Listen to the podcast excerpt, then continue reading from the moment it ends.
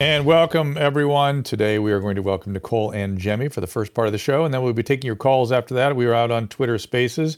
You guys are slowly piling in there. And of course, I'm watching you also on the restream and uh, over at the Rumble Rants, where there's nobody just yet. So you guys got to pile in there as much as possible. So uh, Nicole has a new book out. Uh, we'll be discussing it, and she'll show it to you as soon as she comes in here. The book you can order, it comes out today. It's Nicole Angemi's Anatomy book. There it is. It's an extraordinary book, a catalog of familiar, rare, and unusual pathologies. And we will be talking about rare, unusual, and familiar pathologies today. Uh, get a little bit about COVID. And uh, again, as I said, later we'll get your calls in here. That'll be at the top of the hour. We will go out on Twitter Spaces and take calls. But uh, let's get right to Nicole's interview. Our laws, as it pertains to substances, are draconian and bizarre. The psychopaths start this way. He was an alcoholic because of social media and pornography, PTSD, love addiction, fentanyl and heroin. Ridiculous. I'm a, I'm a doctor, for sake. Where the hell you think I learned that? I'm just saying, you go to treatment before you kill people. I am a clinician. I observe things about these chemicals. Let's just deal with what's real. We used to get these calls on Loveline all the time. Educate adolescents and to prevent and to treat. If you have trouble you can't stop and you want to help stop it, I can help. I got a lot to say. I got a lot more to say.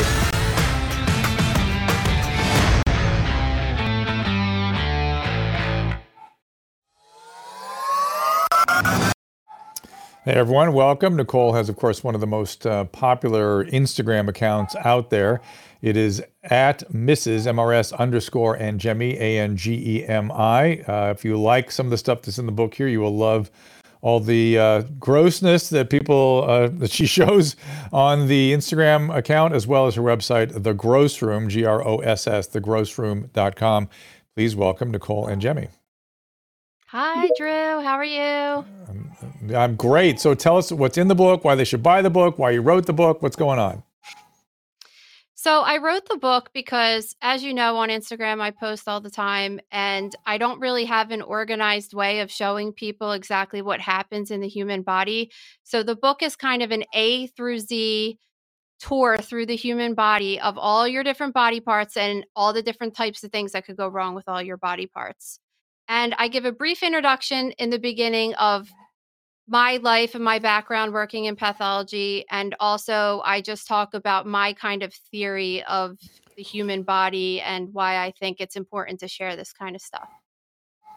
Give give me a thumbnail of that if you don't mind, because I know you and I share a similar feeling, which is just that it's matter of fact. People should. It's why I did Loveline. It was also simple and basic, and people should understand this material because why not? Exactly. Yes, they should understand their pathology. They should understand their anatomy. They should understand a little bit about how their body works. Give them also uh, a little a little sketch on how this happened to you. How you went from nursing school. You talk about this in the book a bit. How you went from nursing school to the path lab. So I kind of was a lost teenager. As you know, I'm like one of the original teen moms. Um, I had my daughter when I was in ninth grade, and I didn't really know what I was going to do with my life. So I thought, hey, I'm just going to go to college and become a nurse because that's what girls do, right? And um, I started going to college you know, and took the basic classes like biology and algebra and all those types of things. And then I soon found out that I really liked science and I didn't want to be a nurse at all because um, I took biology for my very first class and I had never taken biology because I dropped out of high school. So um, it was new and interesting to me, and I got to look under the microscope for the first time, and that's I, I immediately fell in love with science right away. And you ended up liking what was under the microscope, so, ending up in a cytopath lab, I right? Mean, so, yeah. So basically, if you want to know how I got into that, my teacher was a microbiologist, and she was she worked as a microbiologist in the hospital and she kind of introduced me to that world and then i got a job right away in the hospital working in microbiology just like putting urine on petri dishes and stuff like that and then i kind of just fell into it from there. I then i went to school to be a cytotech which is looking at cells under the microscope and then i got a job doing that and then that's how i kind of that's a division of anatomical pathology and that's how i discovered the whole world of gross and gross pathology, organs, autopsies. So I mean, that went over a course of, you know, 10 years or whatever, but it was, I, I make it seem a lot faster than it was, but it, it was, you know, I fell in love with science. That was the beginning part of it. And you've been fascinated with uh, gross anatomy and human pathology ever since. And, and did you, I don't remember in the book if you tell the story about the limb refrigerator. You tell that story in there? Um, I might I might touch on it a little bit because that was basically how I figured out that I was working at anywhere near that kind of stuff in the hospital. So when I worked in the cytotechnology lab, I just would sit there and look at slides all day and I wore clean clothes and I sat at a cubicle all day. And then one day I, I tell this story because this was kind of the, the changing moment for me. I was sitting at my desk just looking at pap smears, you know, and all of a sudden I heard commotion in the hallway and and then it was really smelled horrible, like, you know, a dead decomposing body kind of and i went out to see what the commotion was and they said that the leg refrigerator was broken and it was leaking and i just was so surprised because i didn't know that there was a refrigerator that was holding amputated legs in it that was really on the other side of the wall i had been sitting at for two years and um, when i went over there and looked at it there was just like all these legs just kind of tightly wrapped in biohazard bags so you could see the outline of the leg just stacked up in this refrigerator. It was really just crazy to me to see that and everybody's just kind of working back there you know you know it was like a clear fridge like you would see in the pizza shop or something and everybody's just working back there acting normal and i'm just like but there's legs right here like what are you talking about you know um and and then you know eh, i i made friends with the people that worked back there and i, I would go day and just be like what are you guys doing? And it would be like a colon like for example like a um diverticulitis colon sitting there on somebody's like and, i and have. it looks like yeah like it just looks like a a kitchen. There's a cutting board and there's knives and there's blood you know it's just it's like cutting meat basically. But um I saw really crazy things like a giant ovary, like a huge ovary, bigger than my head, you know, and and just I just I couldn't believe what I was seeing. And then all of a sudden, I didn't think the microscope was so cool anymore because I was looking at all this stuff. And how many autopsies do you think you do in a year, on average, over well, the last say twenty I, years? I I would say like the the hospital that I used to work at, um, we did anywhere from like 150 to 200 a year. Um, and it just varies depending on where you're at because then after I had the kids, I worked at a hospital that did far less, maybe like 30 a year, you know what I mean? So it just mm-hmm. it depends. Over, you know, I could I could say that I've done hundreds over my life. I don't really know exactly a number because I never really kept track. And I also, you know, did so many internships and observed autopsies, not necessarily cutting them. So I've just right. been immersed in that world since I was like 19 years old. So I'm sure it's got to be a thousand uh, if you really added it up. Um, uh, yeah, I'm not. I, I really have no idea because then that we we did a lot on fetuses as well. So that's I mm-hmm. mean that was a bulk of it, and um, sometimes those numbers are counted in surgical pathology versus morgue numbers, but yeah, I've had my hands in a few bodies. Quite a few, and learned a bit as a result. Yeah, uh, what sure. do you mean when you say pathology is bigoted? It's a bigot. Well, a, a, lot of times you try to hear people trying to talk about medicine and trying to say that it's, you know, it's it's broad based and you don't want to kind of narrow it down to certain races or certain age groups or something like that because that's you know really big thing right now. But in pathology that's just the most important stuff that you you need to know you know um you need to know how old people are you need to know what race people are because certain things happen to different demographics of people. So um in the book i just i just touch on that how and give actual examples of how that type of information is important to us because certain sexes could only get certain kinds of diseases and it's just really important that we have as much information as possible to try to help come up with a diagnosis. And all of medicine yeah, should bi- be that way not pathology yeah, biology is just a fact. It's just a thing. It's just a phenomenon. It's just a, a, structure and a physiology and a biochemistry, and it just is. And I, I wouldn't say you're so much a big a, a bigot as a profiler. Yeah, exactly. I mean, you know that everything has most commons and everything, and then you're just basically trying when you can narrow things down. Okay, it's Mm. male, it's female, it's the whatever sex it is, whatever age it is.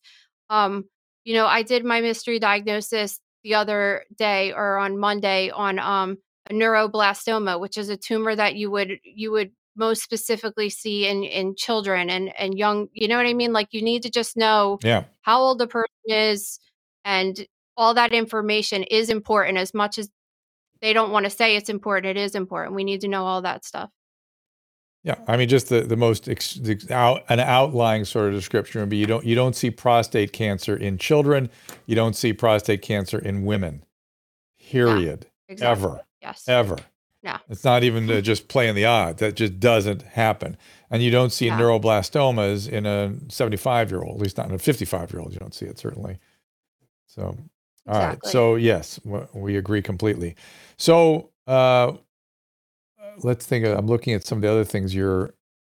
Yeah, you you have a comment somewhere that uh, humans are animals like any other animal, and we we don't ask veterinarians to adjust their perception of the biology of animals any more than we sh- you should be adjusting your biology on humans, right?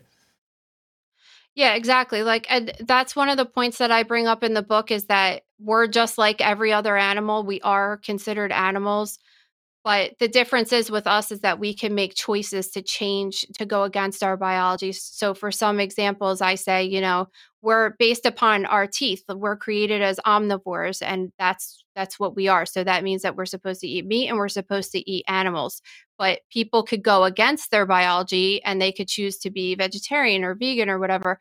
But like that that doesn't mean that you know that's that's not something that any other class of animal would do besides humans right but that doesn't Right. change the fact that our teeth are designed to be omnivores right and our, our bodies were designed to be omnivores so we can make choices Right. to go against things even though you know if you want to be specific like female body was cre- was is designed to you know hold a baby but people could choose not to have a baby if they don't want to and things like that whereas other Mm-hmm. animals don't make those decisions like we do They- don't impose the environment imposes things on them. They don't impose things on themselves.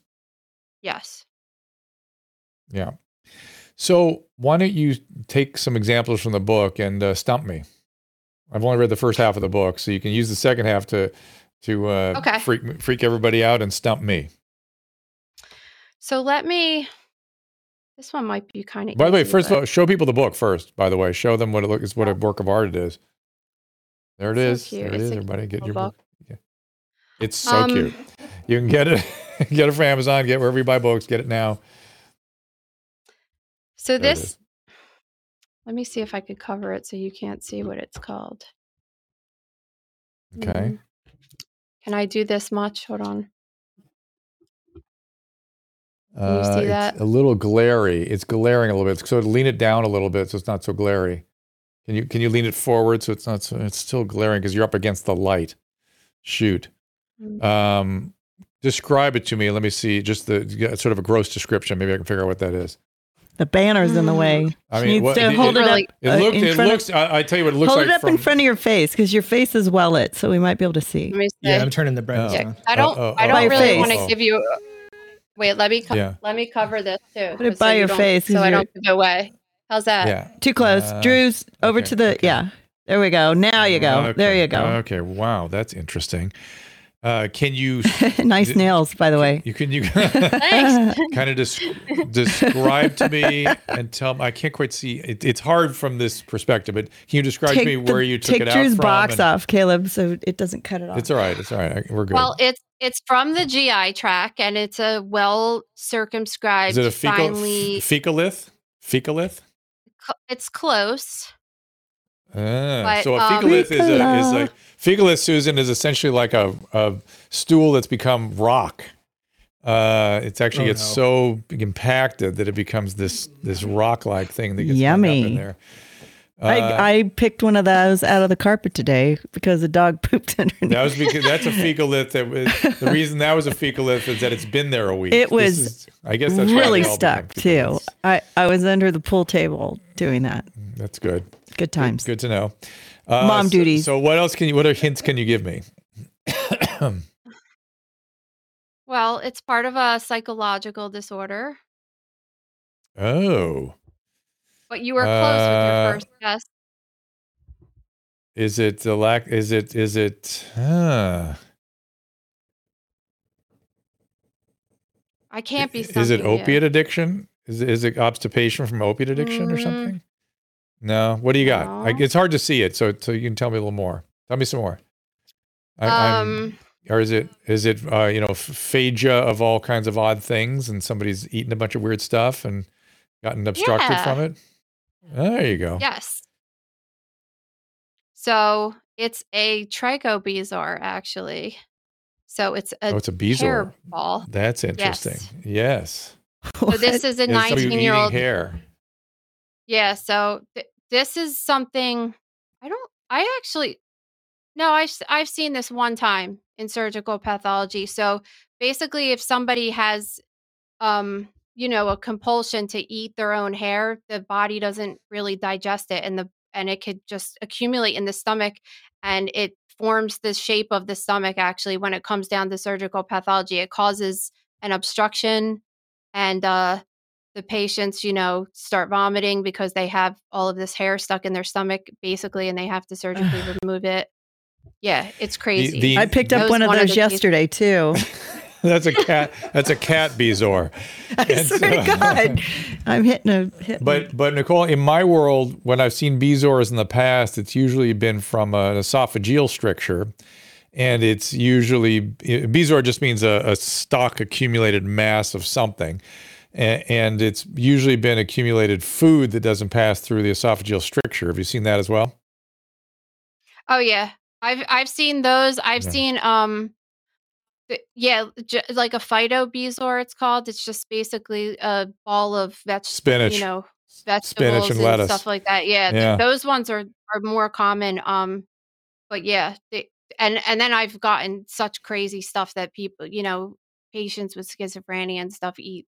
I I used to get this one guy, um, you know, he would just come. I, I never actually met the patient, of course. I would just get the things that he would swallow. Then he, I don't even. He would swallow like um shards of glass and tips of knives. Like he seriously cut the tips off of knives, and um screws like really pointy things and then we would get them and then they you know would they would take them out via endoscopy and then he would be back the next week and get them taken out again it was so crazy but yeah people swallow he- lots of weird stuff um i used to i I, I got a lot of weird foreign bodies like that like um i got a butter knife once a pen which i i think that's a lot of it was from people you know trying to make themselves throw up and just you know losing Mm. their gag reflex from throwing up so much and Mhm. sticking things way too far down and then like losing it, you know? Um I had a patient really that used to roll. I had a patient, a client that used to patient used to roll up a belt, swallow it, and then pull the belt out as a way of inducing the vomit. Yeah, yeah, that's so good times. Huh? So so so um, Susan and I watched three hours of Vegas jail last night. we did. three hours of Las Vegas jail. And the reason I bring it up is not that we're so nutty, but that it was 100% psychopathology that walked through the jail door. And I was telling her, it's like, no, this is this is what I for 30 years I saw thousands of these people. This is what they're just not put in the hospital anymore. They're let allowed to deteriorate to the point that they end up in jail and the, the you know the, the bipolar meth addicted alcoholic you know, et cetera et cetera and the behaviors are uh, protean let's just say Alcohol makes you crazy sometimes. yeah so you know that's the world that's the world america's decided they want to be we, we don't help sick people Yeah, um one of the members of the gross room was a corrections officer and she she had some insane insight on working there and just the thing I mean she would just walk in and have a guy that just like cut himself open and was playing with his intestines and stuff just crazy crazy yeah stuff. yeah Yeah, I know. yeah. Just it's crazy to Yeah. see that, you know, to see that Yeah. somebody would do that to could just be sitting there with their bowels in their hands. It's just nuts. It, it's this is this is untreated major mental illness, serious mental illness. So uh, one of the things that's sort of been on uh, my audience's uh, radar have been this notion that there's some sort of unusual fibrous or fibrin related clots being seen in autopsies uh, that is somehow new, different, related to vaccine therapy or spike proteins or something. I I, I don't know. What, what have you seen anything like that? I haven't seen anything out of the ordinary that I've seen prior to this as far as that goes. I read an article about that that had to do with um, embalmers would say that they would see it, and I don't know if Mhm. it has anything to do with their procedure, but I personally haven't seen anything different as far as the regular, you know, autopsies go on people. I haven't Right, done and- I mean it's not that I've done hundreds since since COVID, but I've I've definitely had my hands in a couple and I haven't seen anything unusual. And in in terms of the clots you normally see, what do you normally see? So I can uh, at least help people Well- understand that. We we always see clots. I mean, this is Right. it's just the difference is is it a real clot or is it a post-mortem clot cuz the blood clots. Right. So when it's normally in the vessels, it's kind of like jelly looking. You can kind of pull it out. I, I probably have pictures if you want me to look for them. Um, and then when you look for a real clot, you would look to see if you could say the lines of Zahn. Remember that from pathology class, and like you could see the fibrin, and you could see that it adheres to the wall of the vessel. Like so, if you tug on a little bit, like a, a postmortem clot, if you just grab it, you can like pull it out of a vessel, and it just like slides right out but a, a true clot like i'm talking about it most importantly like a pulmonary embolism that's like the most significant ones we look for um they're ad- they're a little bit like adherent to the wall of the vessel. So i mean it's i i don't know what they're talking about because people are looking for stuff sometimes that might not really ex- you know what i mean? Like Right, that's that- not that's what it looked like to me. I- for me Yeah, I was very skeptical when I saw what they were describing because I was thinking this does not look that unusual. Now, by the same token, you know, maybe the person died of some sort of consumptive coagulopathy, but that's not weird clots. That's a consumptive coagulopathy. That's you know, that's something you should be. That's a diagnosis you should be coming to, you know, as a result of the the path workup, right? Yeah, and I mean, I don't. I I think every every dead body has clots in it. Like that's because Mm. that's just what happens, you know. And I've seen Yeah. some weird ones over the years that to the point where like I would show the pathologist and they'd be like, I don't know, just take a section of it and let's look it under the microscope because it looked a little bit different than the other, like a classic postmortem clot, but it also wasn't a, a Mhm. PE clot either, you know. So um, Mm. I don't know. Like I I don't I I can't say because I don't know what like I want somebody to be like here Nicole like look at this does this look different you know Yeah. I- if somebody's Right, just right. saying it I don't I don't know you know Yeah, and and there are different right. There are clots you can throw from a valve. There are clots you can. There's atheroembolic clots from an aortic wall. There is, you know, venous clots that go to the the pulmonary system. There's all kinds of things that can hurt people that are clotting, and you can get a diffuse consumptive coagulopathy, which is what I kind of worry about with COVID these days. But all those things are just those are diagnoses. They're, those are not some magical weird clot that they find at, at post. So okay. yeah and I mean Um, stump me again. clot isn't okay um let's see if I have a good case here I have lots of good cases but I'm trying to find one that you might not that might be a little bit difficult for you since you normally get it so quick Em- embarrass me. That's the name of Um, the game here. Well, okay. And but when you do find the right picture, holding it in front of your face seems to be the thing. And Susan, if I can get a water, that would be amazing. I plop down without doing any of that. All right, let's see if you know this one. So this Okay. is a funny story. One of my daughter's friends just texted her and was like, "Oh, I just got your mom's book and I opened it to this picture of someone's butt crack." it is someone's butt crack. How fantastic. Oh, nice. Uh, okay. Okay. Over to the. t- take it over Uh, to your left. I mean, you're right. Okay. Sorry. I think I know. Go to the right. A little more. A little Sorry, I'm kinda like- face. I'm kind of like backwards. Uh, I'm gonna I'm gonna say that's a rectal fistula. Huge. There. Perfect. I'm gonna say rect. I'm gonna say I'm call, I'm claiming rectal fistula or a gunshot wound. Let me see if I- what?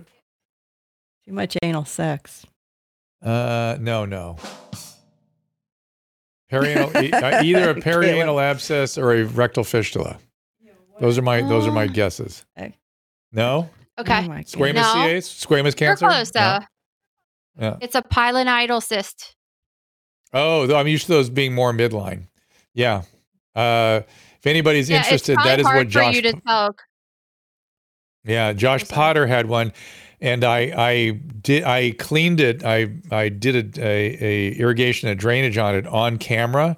You can find it at your mom's house, and the his was so deep it went all the way up his spine. It was it, this he you should use his pathology report for your next book. They had to they had to splay it open, and it was about ten centimeters. Uh, Went went Oh, wow, almost to the bone. He, he just They, Just they got seem just so short of- just short of osteoporosis, just short of it. Yeah, Wiz Chris saying hair cyst. Pilonidal means nest of hair. It's Latin for nest of hair. And it sort of starts as a hair, ingrown hair. Somebody called thing. it deviated rectum. Deviated rectum. There you go. We got, we got nothing That's but funny. comedians here. All right, well, Nicole, we wanted to Nothing make, better than butthole jokes. we wanted to make sure to get you in here. I know you've got to run. We want to get you in here to promote the book and to get people to go get it. Hold it up again. Nicole Angemi's anatomy book. True. thegrossroom.com is where you can get it. Uh, there it is, and uh, it's it's a work People want to know about your tattoos. It's- oh, they're asking about your tats. What do they want to know? What, what do they want to know? Like, is that, that, What do is you that want a to know? neck tattoo? And I'm like, Yeah, nope. show them It your neck is. tat. Um, That's what they um, want to know. Uh, one is, which one's this? One, there are two of my kids' names. One says Lillian and one says Lucia. Me and Gabe have matching the same ones. My husband. And, For those of you that Oh, so don't those Gabe are is know. a yeah, Really Gabe is pretty. a fire chief. They live out in Pennsylvania, and uh, He's a trying to get captain Nicole at to the do- um. He's captain, in um Cam- Camden Fire Department, actually in New Jersey, on the other side of Philadelphia. and I'm trying to get Nicole to do television for a long time. And one of these days, maybe I can persuade her to. And both she and I, before I let you go, we have been just wondering. I, I think you know, uh, you're you know, on, with COVID and all, uh, Nicole and I commiserate with each other what seems to have happened with our peers.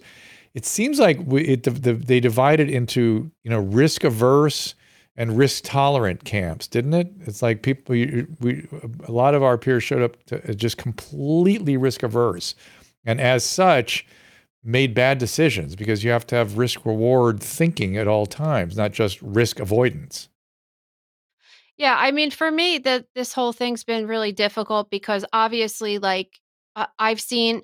I think if you ask an average person how many dead people they've seen, it's not really that many. And um, you know, I was working. Not only did I do all those hospital or the, those autopsies, you know, throughout my training and my career, but also I used to take care of all the death, the the, the people that died in the hospital. So it, it was, you know, the one big university hospital I worked at, it was like 600 people a year dying. So I, I saw so many dead people every day. So people dying isn't like huge to me. Like people die every day. Um, and that's, that's what that's life, you know? So I don't, and, and do you think that's what it is that we've hidden death away even even physicians don't get to see death unless you're we're a hospice doctor or an internist that deals with death and dying yeah. And I just think that, I just Mm. think, I don't know where we ever came up with the concept that people shouldn't die. It's just, it's just really Yeah. crazy to me. So, I mean, obviously, if if you can prevent you know people from dying as much as possible but you know i've heard just crazy things like one death is too many and this and that and it's just like come on and and it's become this obsession with the death count on the news uh, you know i don't know if that's happening as much anymore but it was like every single day we were i was getting Mhm. like an email from my county saying how many people were diagnosed how many people died and it's just like if you did that for any other disease at any time, it would be very significant and striking as well. Like, yes. it's just so that kind of stuff just was like driving me nuts because it was it's always been a reality to me that that happens Yes. and um they went That's a, why, a little Nicole, I- lot of overboard Yes, yes, and that's why I, I keep this textbook on my on my uh, desk here to help people understand that people die of these things. This is you know thousands of pages of things that if if you knew about and started worrying about, you would not be able to get through your day. You wouldn't be able to do it. And Yeah, and this and then and this is just infectious diseases of children only. And it's you know this kind of tome. and that's probably That just shit happens. They're right. It was these were Yeah, the and- smallest ones I could find.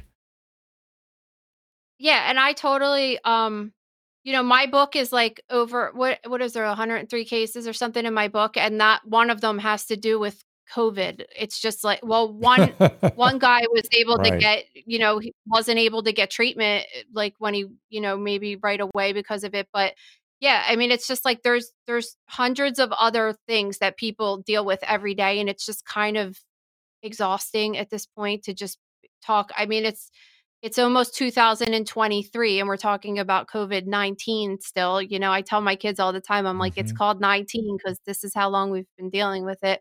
Um, not to say that there's not some um, you know, obviously caution with it and everything like that, but people are just completely have gone off their rockers and it's and I'm just trying to be like normal over here. I mean, think about Yes, me being normal is scary. the new Is normal. the normal one. Yeah, it's know, interesting. right? When everyone else goes off their rocker, you start looking pretty sane there, honey. So, and you, and you like always talk about being in upside down world and stuff and it's like yeah it's upside down world when nicole's the know. normal one so so we'll leave it at that. Uh, I know you have to go. Uh, somebody on the restream just said, check out Dr. Malhotra.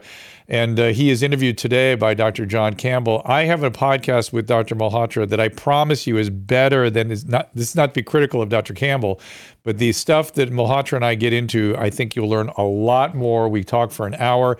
It's dropping on Thursday on the Dr. Drew podcast. That is Dr. Aseem Malhotra, a cardiologist who has some very important observations about vaccine therapy and COVID and whatnot. So, Nicole, great job. Good luck with the book, Nicole Angemi's anatomy book, and hopefully we'll talk to you very soon.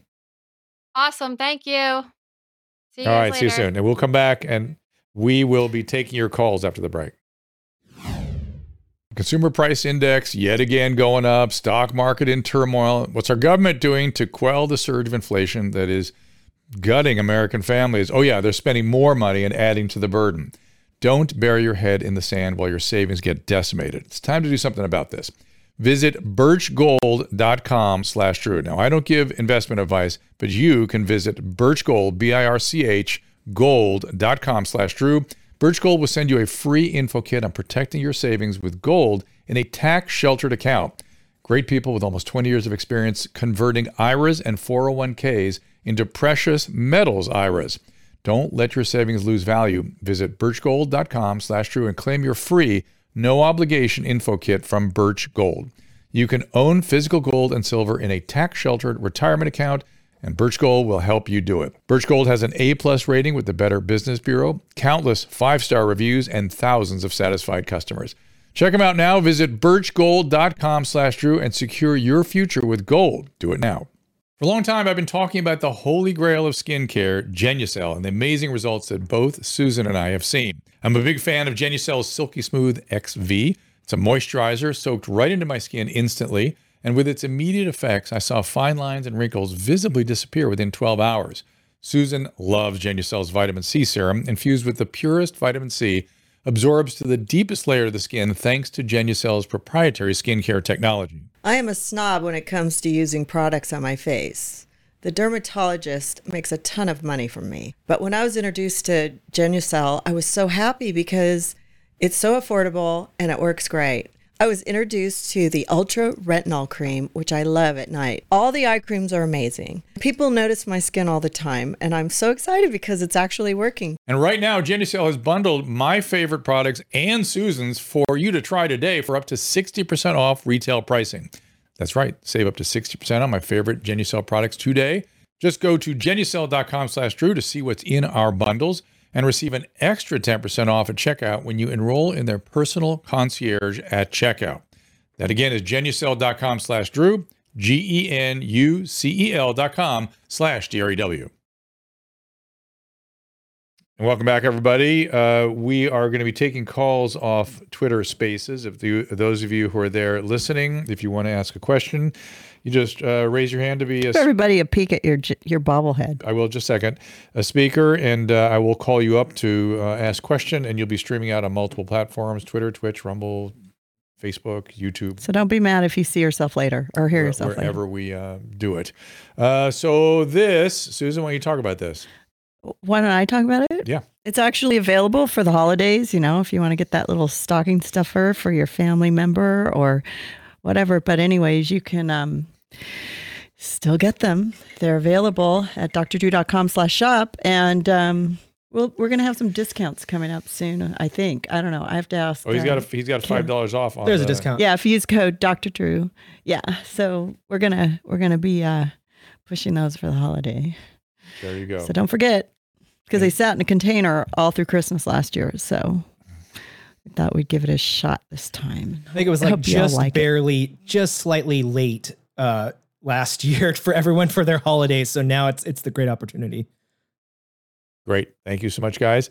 Uh, I am reading your retweets, uh, your restreams, and your Rumble rants. Uh, let's see what you guys are. Just don't put it in your butt. There's a lot of. Um, oh my God. There's a lot of uh, It talk just about. cracks me up, Nicole, with all her things. You know, she's she's seen a lot of things like that. Oh yes, oh yes, she has. Uh, a lot of talk about the so-called fibrous clots. We Nicole and I did talk about that, and she says she's not seeing anything out of the ordinary.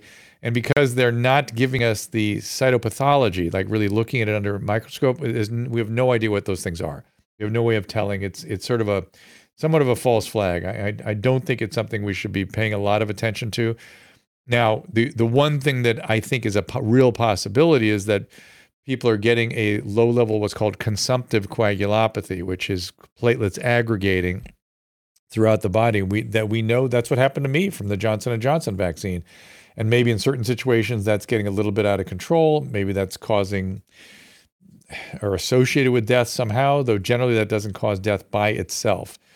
So be that as it may. Again, if you want to come up here and ask questions, just raise your hand and uh, I will see you. I know a few of you are listening there. Uh, we can talk about any topic you wish. It doesn't have to all be COVID. Doesn't have. We're we're moving off of Nicole Angemi and gross anatomy, and talking about the things we usually talk about. Malhotra, who whom you will hear on Thursday, was very interesting. He said they are seeing more supraventricular arrhythmias. If you heard Kelly and I yesterday, we were talking about the incidence of atrial fibrillation, which is clearly and shown in good research to be on the increase. But it is not just atrial fibrillation, these rapid, you know, your heart has four chambers, two on top, two on the bottom, and your heartbeat generates from the top. And if there's something irritating the top, it starts firing off uncontrollably and moving through the AV node into the ventricles. And you get these rapid, regular rhythms that are like, you know, like this for no good reason if you're just standing quietly and those are can become dangerous. Uh, and they sometimes have to be they have to be treated in essentially all cases. You have to take medication. And often we here's what he and i talked about. We're often seeing that people need uh, what's called ablation which is they go in with a wire through the leg and feed it up to the heart map out where the electrical discharge is coming from and burn that area of the heart. And that is something really unusual in young people. I'm used to doing that kind of thing in, in older folk but that has been up lately in young people. He confirmed that. He confirmed a theory that, again, it's not been substantiated yet, but he is seeing evidence and apparently has some papers coming that show there seems to be some accelerated coronary disease. His own father died of it. I'm worried that Megyn Kelly's sister died of it. You know, her sister in, in her early 50s had a heart attack suddenly yesterday. So we're worrying that we're seeing some sort of accelerated coronary disease caused by something related to the spike protein. So there, and uh, of course, he also confirmed the myocarditis incidents, which it, it, it, we talked about. If you listen to Thursday's podcast, you can get it at drdrew.com. We talked about the fact that myocarditis before vaccine therapy was essentially always viral myocarditis. I mean, there's other causes, but what we would see was viral. And it was a dire emergency, and it was highly likely to be associated with needing a cardiac transplant, complete destruction of the cardiac muscle. Now, we are not seeing that with the vaccine, but there's fear that we will see it down the road, or we will see some sort of intrinsic vascular pathology as well. So there's still lots of questions. And the, the thing that is, you know, every time I interview one of these really high quality physicians, we, he or she and I always end up in the same place is why is there not more data being collected as fast as possible? Why is that not an, an urgent situation? And you'll see Dr. Campbell, who has uh, interviewed Dr. Malhotra today, uh, is and yesterday his his uh, he was interviewing one of the MPs, and it's the same question: Why is there not better research? Why isn't it being pursued? What is going on here? And if you listen to some of the people that I've been talking to, they would say that there's too cozy a relationship with big pharma, and big pharma doesn't want to. I don't know if that's true or not. There is definitely, I've come to understand, too cozy a relationship with big pharma. That's for sure. Uh, but exactly why they're not doing proper research that is just usual standard would be standard fare in in a normal day. In fact, I saw something fascinating today. I saw a headline that said because there was some new IVM data out that shows it doesn't work, and I'm not surprised by that. Again, Kelly differs from me on this. I just don't think it does very much.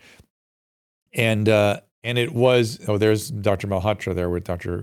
John with uh, Dr. Campbell, John Campbell and this headline read uh, conservative favored medication or something like that, or conservative touted medication. I was deeply insulted. When is a medication political? Why does a medication have a left or a right anything to it? In what world is there a medicine that is left leaning or right leaning? That stay out of my profession.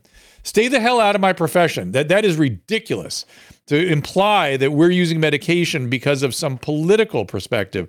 That is disgusting. Oh my God. Uh, so anyway, that that's the that shows you the press bias. They were biased against doctors doing things. That's for sure. So let's bring up. Uh, I'm not sure Markham. Let's see if we can get the pronunciation correct. Um, bring you guys, and you're not muted at this point. You seem to be ready to talk. Let's see what your question is. What's going on?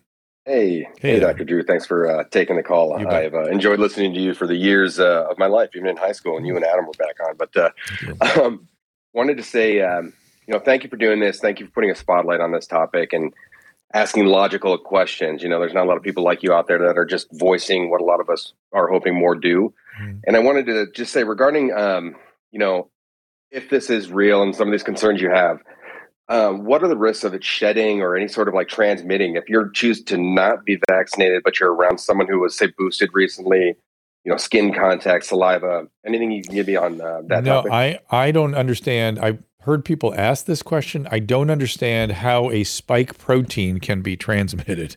It's not a virus it's a protein. And vi- you need the virus to get inside the cells and the protein just sits there.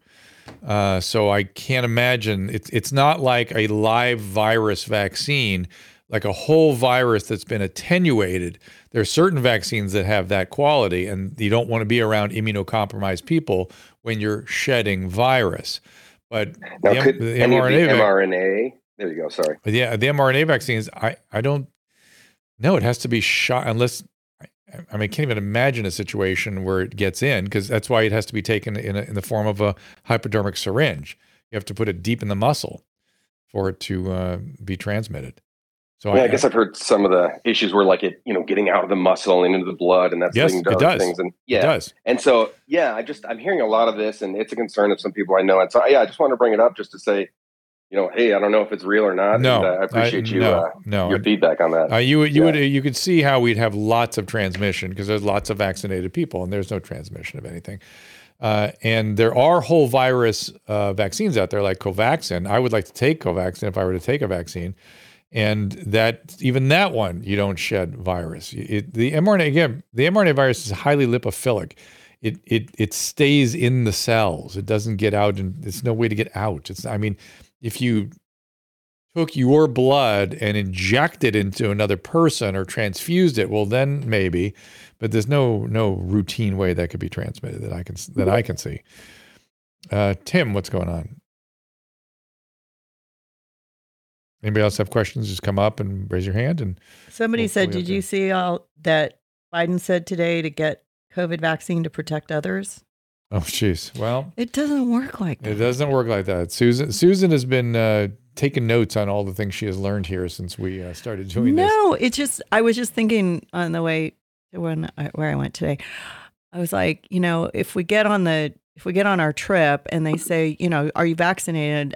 And why didn't you get the other booster? I'm going to say because it doesn't protect other people. It's right. you know, it it's not, not, even, and it doesn't. And as you see, Dr. Walensky it doesn't help you. Why do you care? Dr. Walensky got it and then got COVID three weeks later, and so it doesn't prevent you from getting infected. It doesn't prevent you from infecting other people. It just doesn't. And so I, it, it, I believe in elderly people, it does prevent more serious complications. I really do believe that. I think that fits my clinical experience. It fits the, it fits the data. And the question isn't, does it help? The question is, is the risk reward worth it? That is the question. Is the risk you're taking worth the reward you get? And if you're 32 or 25, I'm not sure Maybe because not. there's almost no risk to the illness. There's some risk to the vaccine. Maybe that's not a diathesis you want to do. You have to talk to your doctor about that. Don't worry about grandma. No, grandma's going to get it either way. And let's make sure she has Paxlovid on, on hand and that she's been properly boosted up. Yeah. But I mean, we've all been boosted, so we should not all die of it. You know, it's it's less of a chance. Well, there are immune evading va- viruses coming our way, and so there may not be some any real significant use of the vaccine. But again, we do have therapeutics, and the the really the scarier thing is we mostly for older people though, the Paxlovid, right? No, what I'm saying is if these immune evading viruses really take hold, we will be using Paxlovid in younger people because it's also evading the currently available monoclonal antibodies.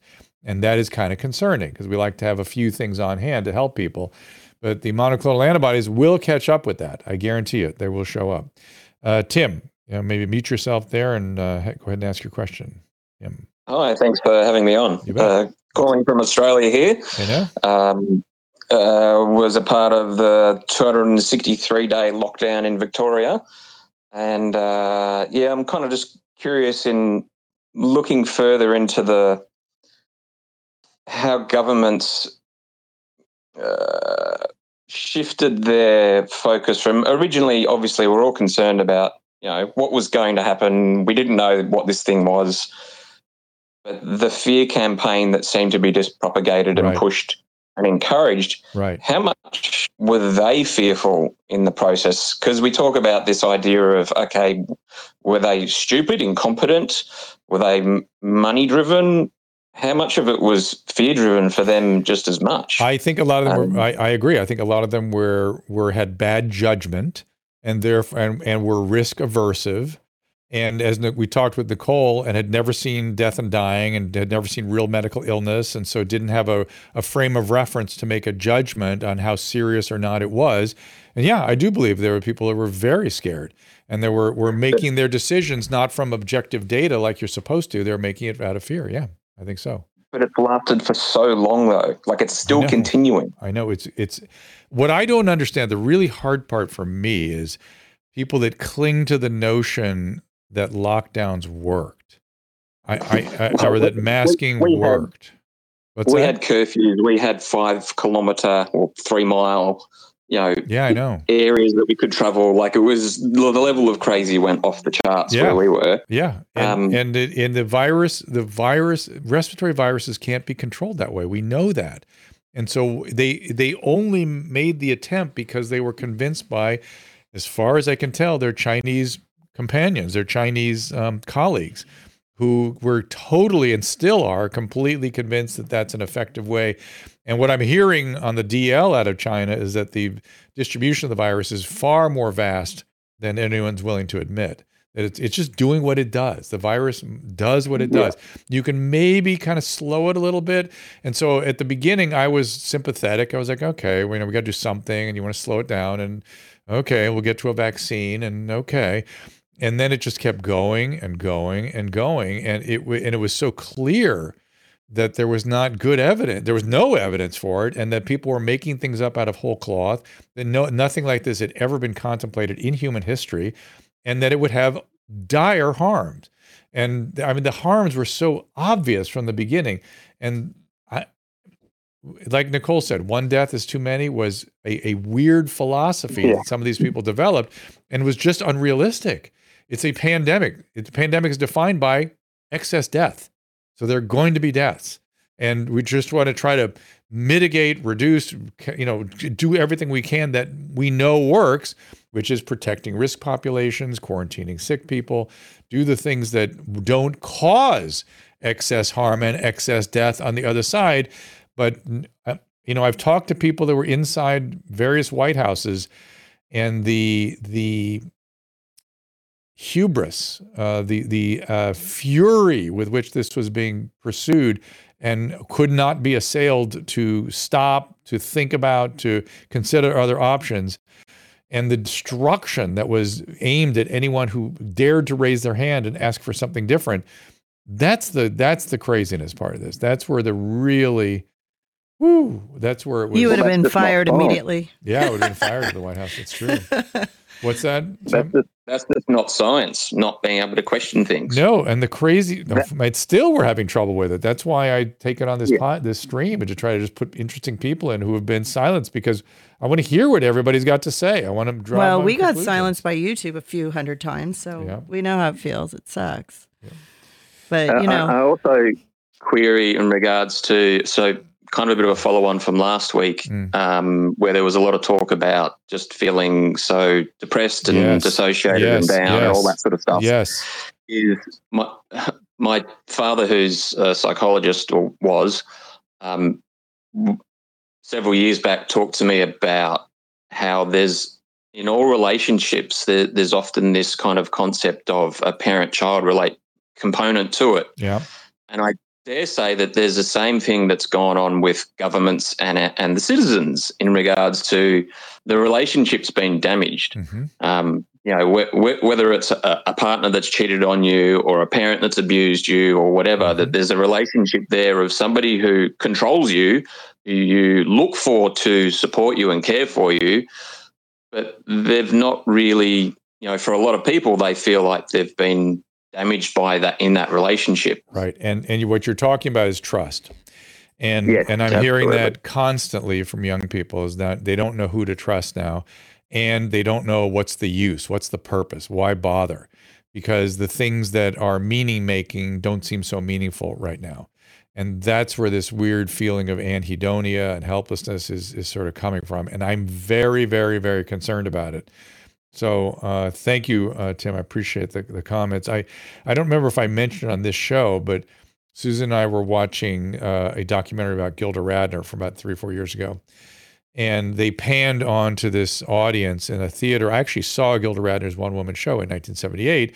And I remember it, and I remember being there, and, I, and they panned this audience. And I normally have tremendous dis, dis, I hate the 1970s. I feel like it was the most depressing, awful, every, there was crime and there was racism and there was um, horrible car design and horrible architecture and and we destroyed great things like Penn Station. I mean, they're just stupid, horrible decade. But they panned across the audience, and what did I say, Susan? What what, what was my reaction looking at that? Oh my God, audience? that's me. No, no, no. Other than that, I, what was I saying about the people I saw there? And I had a, I had a reaction. I had a really emotional yeah, reaction. It really yeah. bothered me. You remember what I said? No. Uh, I was up looking closely to see if I could see you in the I crowd. Know. What I said was, you'll remember this. I said, "Look, they seem they're vital. They're they're oh, they're true. dressed like shit and the hair looks like shit, but they're they're into it. Yeah, but the, they're going to go to Studio 54 tonight, and they're on dates, and they're out, and they're seeing Gilda Radner. No, you said that stuff. when the Studio 54 scene yeah, came on. Yeah, I said the, the vitality. Well, that's when it came out of my mouth. You're right. The vitality does not exist.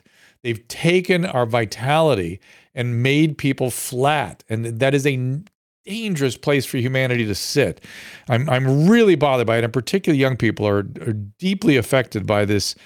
I, I, don't know what else to call it, but anhedonia. So uh, bring Catherine up here. I, am really, really bothered by this. It's not fair to do that to an entire generation. It's, it's sort of disgusting to me that we've done that. So, uh, Catherine, wow. what's going on there? You unmute your speaker, your microphone, and okay, there you are. What's up? Yeah. Hi, mm-hmm. Doc. Thanks for taking my mm-hmm. question. I'm so confused. If the spike protein from the virus is so toxic to mm-hmm. the elderly, and mm-hmm. we know that the vaccine instructs your cells to make spike protein, mm-hmm. why are repeated doses at such short intervals not be more problematic? Yeah, it's it's that is a great example of how medicine is not doesn't always follow intuition or logic. That's why we have to test everything. It is just simply the case that the complications from the vaccine are seem to be significantly less, less in older people. And very at, at very least, if there are any, the risk of the illness is so much more significantly powerful in those populations that these side effects that we are seeing are well worth the risk. And I don't and I think it has a function of not just the spike protein being somehow directly toxic. It's the spike protein activation of the immune system. And as you age, your immune system is less robust, it's less active. And I've, I've been sort of thinking to myself that something like that is what's going on here. So the myocarditis is maybe a secondary phenomenon, not the spike protein itself, but the immune activation caused by the spike protein.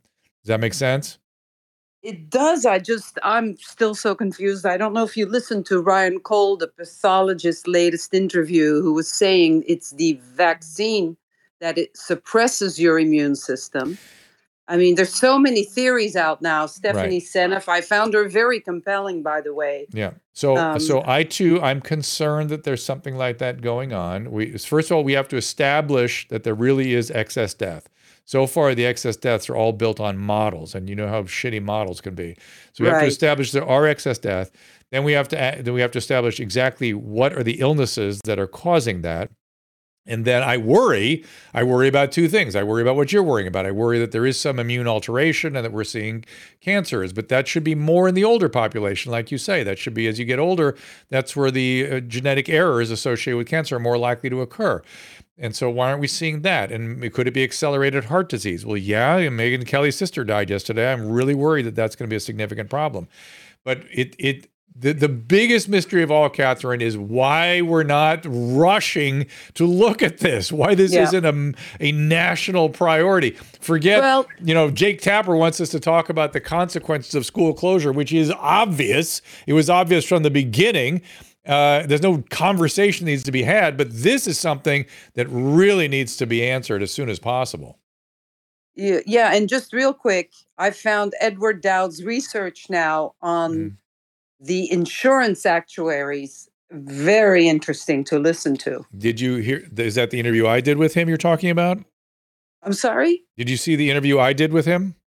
No. Oh, you have an interview with him? Yes. Yeah, we had almost a million views. Yeah, a million views. Oh, really? Yeah. Yeah, oh, okay. he really got the ball up. rolling. Yeah, just look around at drdrew.com. You'll is, okay. Is it uh, Caleb? Yeah, you it, can find it on YouTube. Well, show or, it, yeah. Caleb, put it up here so she can see it. Uh, I'm so finding it right now. You if right you now. actually yeah, we had just, a really good conversation. If they just if she just goes Go to youtube.com slash Dr. Drew, it's the featured video right now. She can go and see it. And you can just also see these at drdrew.com. Oh. Does that go to Great. YouTube, Caleb? when you click on it? I'll, I I have links on there. It'll show you.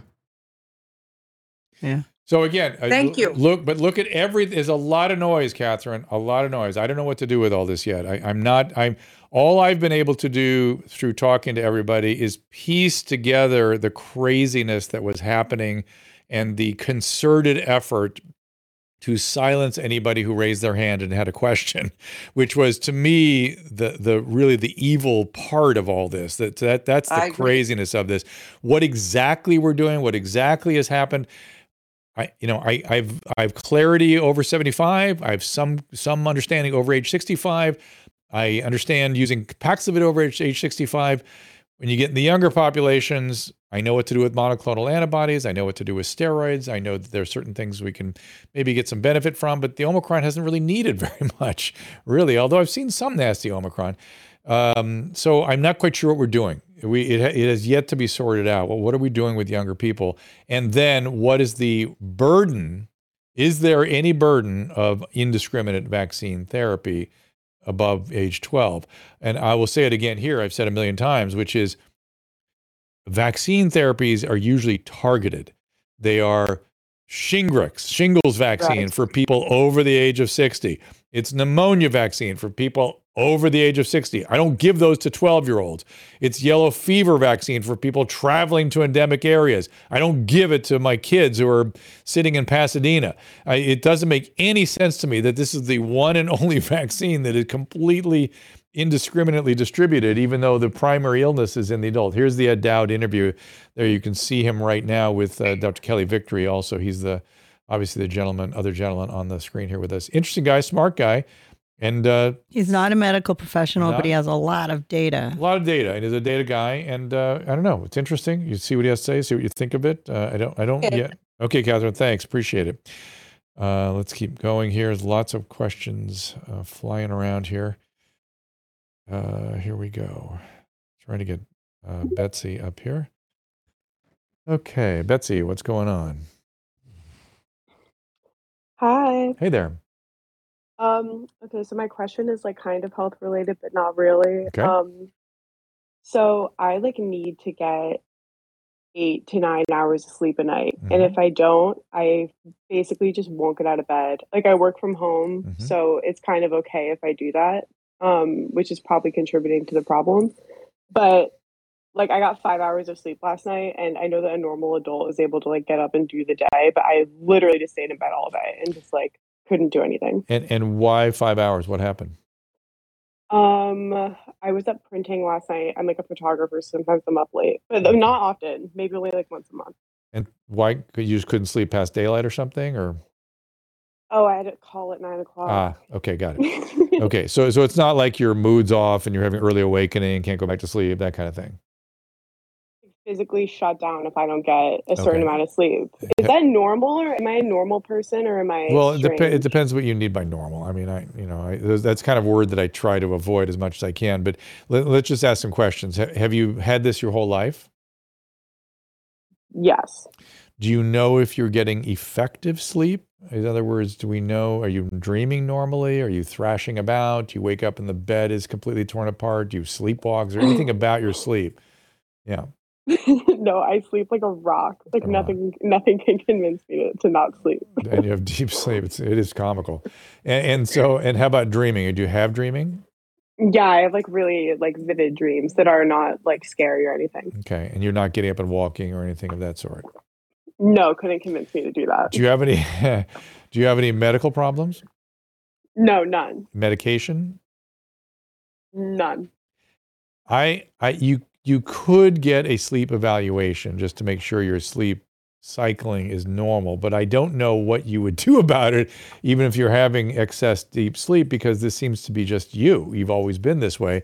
And so, to, to that, it, you may not be normal in the sense of the bell curve distribution of sleep experiences, but it sounds normal for you. So I'm just being a brat, is what you're saying. No, no, that's not what I'm saying. That is that is categorically not what I'm saying. What I'm saying is you may be look, there are people that only need four hours of sleep a night. And and even though you know you know the medical system announces everybody needs eight hours of sleep tonight to clear out those neurofibrillary tangles, and you're going to get dementia if you don't get adequate sleep. There are people that sleep four hours a night their entire life, and they're fine, and they live long lives without dementia. You're the other end of that spectrum. It's a spectrum, right? It's a, it's a it's a bell curve. Most people are in that seven eight hour zone. You're in the nine ten hour zone. Other people are in a four hour zone, and that's okay. It's just it's inconvenient, but it's it's you. Yeah, it definitely is inconvenient. do you do you exercise? Yeah, like a normal amount. I'm not like I don't go to the gym. Yeah. But I like walk every day. I mean, that's the only thing. I you, know, you could get one of these watch, these devices that monitor your sleep. You can sort of see what your sleep hygiene is like. You could exercise more or change the qualities of exercise might help you a little bit. But this is really just around the margin. It's just around the margin. You're, you're still going to be an eight or nine hour night sleeper. So so what? So what? So fine. So good right? This is just how God made me. It's how God made you. That's right. You're a perfect entity, and God made you okay. that way. Okay. All right. All right. All right. See Sounds you. Mm, bye bye. I, I, Susan, you're a little bit. You're kind of no, you're not, not so much these days though. What? You used to be more that way. Like what? A, an eight-hour sleeper. Yeah, but I I think I had menopause for a really long time. I wouldn't sleep and I just felt like dog do the next day. Right, right, right. Because when you sweat all night and then you don't, you wake up 15 times and then you have to wake up and drive kids to school and go to the ice rink and go, you know, be a mom. It's it's a lot of work. Felt like dog do. Uh, Winston, what's going on there? Hey, what's happening, Dr. Drew? Hey, man. Just wanted to uh, ask a question about the conversation you were having earlier about mm. the uh, the clots. Yes. And um, you, you know, and, and the whole thing kind of got me wondering. You know, we talk about how much kind of flack is out there right now, and it's it's been really kind of curious to me to see what they allow through and what is instantly censored and shut down. Yes. For disinformation. It is so weird, I, isn't it? Yeah, it's, it's kind of like that. Uh, you know, the Hitchens razor. Like, what can be you know proposed without evidence can be dismantled without it. But when I see the treatments that seem to be showing some real promise, getting you know absolutely shut down the I word and so on and so forth, versus a lot of these kind of wild claims that are, are flying around. And I, I just wanted to get, I don't know, strap on your tinfoil for me and. Uh, what would be your guess as to why they're allowing some of the wild claims versus not? It, Caleb, you've talked to them. Do you want to address this? Uh, you're talking about. Are you talking about YouTube specifically? Censorship. Yeah. Well, we have Censorship Rumble now, so I want to just uh, give a shout out to them. But let's see what Winston's talking about. Winston, honest, is it cen- is it the YouTube censorship? Well, it's kind of censorship as a whole. I look at how you know Twitter, YouTube, the big kind of each tech is oligarchy. Different. Each is you different. Know, so on, let's honestly, YouTube, but they we, were all uniform on. A, they are all uh, uniform on IVM and HCQ. They're exactly. all uniform on that. Yeah. And, and, Caleb has some insight into that. So go ahead. Honestly, I think that that some platforms they allow the like super extreme crazy stuff so that they can point to those things and say, "Hey, this is what we're trying to get off of our yeah. platform," as opposed and, and they're but then they get to sweep in like 50 other degrees of things in whenever they get rid of those. It's like if they, it's when you label someone yep. a conspiracy theorist, it's the same thing. It's like, well, if you just toss, toss out the word conspiracy theorist on someone, well, then a good portion of people will be like, oh, okay, you should just, just ban them. They're just conspiracy theorists without ever looking into it. So it, I think it's a tactic there. I also think 100%. that some of the changes recently are because more evidence is coming out about this stuff and it's hard for them to deny it. And they might be afraid that they're going to start getting sued for it's like what was ah. happening, I believe, in New York, where just today there was news about I think it was a bunch of firefighters that had to one at least a they part really, of their yeah. lawsuit to get their jobs back because they didn't want to get vaccinated and it was and, their choice and their back then. pay and exactly. back pay and back pay exactly back pay. so, so that's going to start happening big deal yeah, it is happening. And Pam uh, Popper's doing that. That's yes, everybody should. We talked to Pam Popper. All the lawyers should do that. Who, who's doing a lot of these same kinds of cases. And Which it, it isn't anti-vaccine. Um, it's just pro-choice. It's it's anti-mandate. That's all it is. Let right. people choose. Hundred percent. It's right. like the the Alex Jones syndrome. You know, like you, you kind of let him go and then you ban him because any rational person would be like, well, yeah, I mean the Sandy Hook thing, absolutely ban him. I'm okay with that one. And then that kind of opens the door for well, we did it once. The precedent's been set and I, I kind of get that that vibe with um, I, I, don't know using them as an example of why we're trying to censor things. You know the the nanobots and the blood clots and all that type of thing. Yeah, yeah. It's, it's just so extreme and so far out there. Yeah, I I worry. I worry about all extremes right now.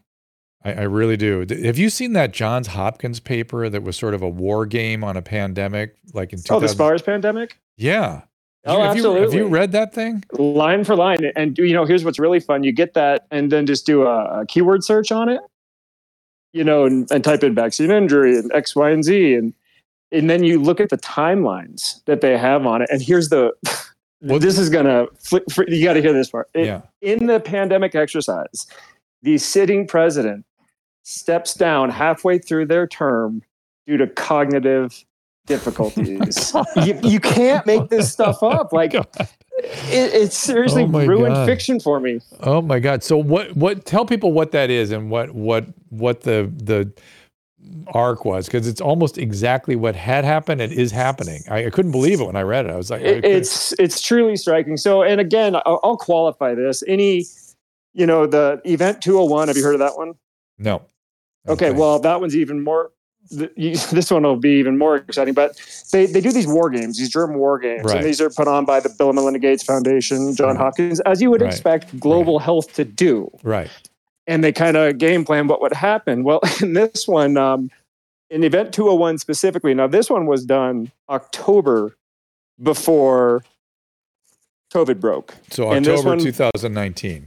Correct. Yeah.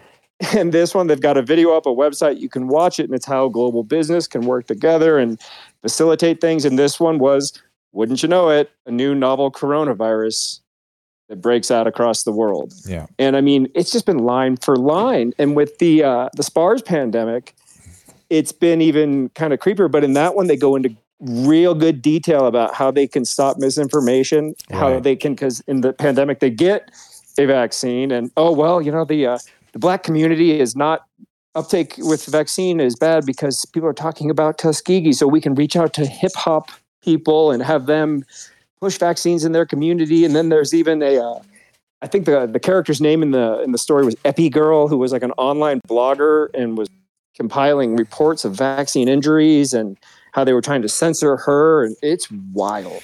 Well it, when i read it it was so close to what was actually happening it it it forget the fact that it was weirdly clairvoyant it seemed to be their playbook like it's all there 100% yeah they're, they're, that's what they're doing is all the things that they say they should do in that playbook and it includes censoring people. And they go so far, though, as to say that there will be a huge backlash and a great consequence from all of it.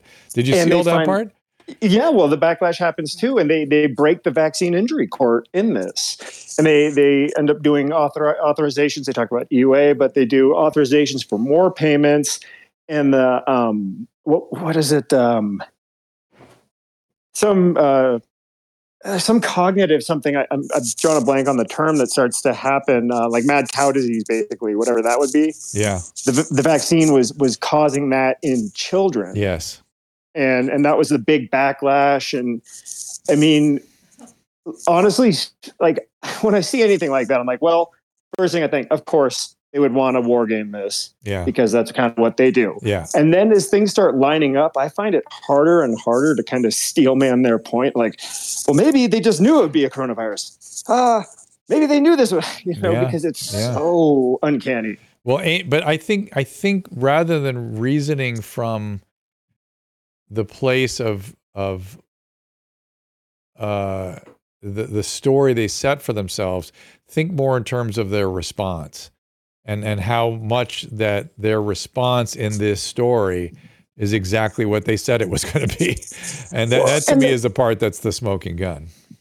And the state doesn't really know anything other than that kind of response. They don't really know compassion they know control. I, I right. kind of firmly i'm cynical as it may be yeah well and when you know one of your earlier callers was talking about the lockdowns in sydney and china yeah. and how it's still going on like yeah. it's not about the virus and like I, as much as I hate to say it, I don't think it ever was. It, I, it seems I, to be about control. I, I can't accept that. you may be right. I'm prepared to say you're right, but I, I can't accept that. Uh, I it's a very minimum though people that don't mind exerting control of other people and seem to kind of like it, and there are well, people that don't like doing that. I've noticed that taking advantage of a disaster. Yeah, did you see that? What's that? You never let a crisis go to waste. Yeah. You know. What's that, Caleb? It's it's like take it's almost I I don't believe fully. I, it, look, it doesn't matter to me if it was a lab leak or if it was something that happened in nature. It, the fact of the matter is that a lot of people rushed in to get agendas pushed through that they've yeah. been looking for a, yes. a way to get this pushed. Like they've been, and that's like, well. this is our chance. They're like, this is our chance to get people locked down. This is our chance to to get people wearing masks. This is our chance to like get equality. I think, you know, I think it so is more, you know, Caleb. I think it is more that they practiced it, they prepared for it. And thanks, Winston. I put you back in the audience. I got to keep going for more. I like that guy. Oh yeah, of course. Yeah, like um, but I think it's more that they they practiced it, they prepared for it, and their moment came, and they went, yep, "Hey, exactly. We've been we've been modeling this, and this is how it's going to go." And you got to listen to us because we've war gamed this a number of different ways. And they can't think about it different. I'm, I'm imagining military strategists change direction when things aren't working. That's what I'm imagining. Yep. And these people couldn't do that. And that's why they failed so miserably. And that's their level of incompetence. So, anyway, I've said enough. Uh, Whatever happened with that whole Chinese thing that you saw in the news the other day? Charlie, I didn't see anything advertised. Which what thing? I didn't see anything in the news. What thing are you talking about? You said they found some. Um, they found some people. They, it came out in the news, and you said something happened where they found some Chinese people that were doing no good. And oh yeah, the the Merrick Garland. You just look up Merrick Garland, uh, DOJ, uh, espionage I mean, uh, I case. haven't really been looking. It, at... it, it, was such a big deal, and yet I was didn't make big headlines. I was surprised. Yeah, I don't see it. I didn't see it anywhere. You can watch the whole press conference; it'll blow your mind. Um, Charlie, you're up. Uh, unmute your. But that just there. shows you that the the media is being run by something that's Maybe. protecting us against that. You know, they Maybe. don't want us to I don't know. know. I don't know. But Charlie, what's up? Hi, Dr. Drew and panel. I appreciate you giving me an opportunity to speak. What's going on? Um, you touched on something earlier. I've been listening to you here on these spaces for a few weeks, but you touched on something tonight, which I'm actually dealing with. Mm. Something that you said you've seen. Um, after my second vaccine, this was early 21. I went into what they were calling at the time SVT. Yep. My heart rate was 240. Yep. I had to have two injections of adenosine. Yep. Uh, to get my heart rate down. Since then, um, after that, I had to have an ablation, as you spoke on. Mm-hmm. Um, however, I'm still having bouts of intermittent AV nodal tachycardia, which was the ultimate diagnosis for my electrophysiologist. Okay, so so probably high AV node. So so high AV node is hard to ablate. It's very hard to ablate. Yeah, they had to take a little time. He, he said that he yeah. had to take a little, and I'm a layman. I mean, my wife's yeah. an RN, but I have no medical knowledge. Yeah. Um, but he did say it took a little time to kind of isolate it and pinpoint it, but he mm-hmm. felt that it was successful. Good. Um, I haven't had anything quite up to that level of 240 since then. Okay. However, I've had a couple of times where it's hit like 150, 160 without okay. me doing anything physical. Okay. Um, I am taking metoprolol succinate twice a day, very Meto- small dose. Metoprolol? Yes. People tend to not like that medicine, so watch for side effects. Okay, I haven't had any. Good. I've, I've been Good. taking it for months, Good. and again, it is a small dose, just like 25 total per day. Okay. Um, but I haven't seemed to have any problem other than I'm just having a hard time sleeping. But I think that that's maybe anxiety around what all's been going on. So, so I'm sure they also told you that given what you're describing, it it's it's it's not particularly dangerous. In other words, you don't want to ignore it, but it's highly manageable and not likely to break down into more serious stuff. When you were at 240, that's no bueno. that, that is no bueno. Right. That is a whole Right. different story. But anything 130 to 160, you're sort of in a more safe zone. Un- uncomfortable and maybe a real pain in the ass in terms of exercising and that kind of thing.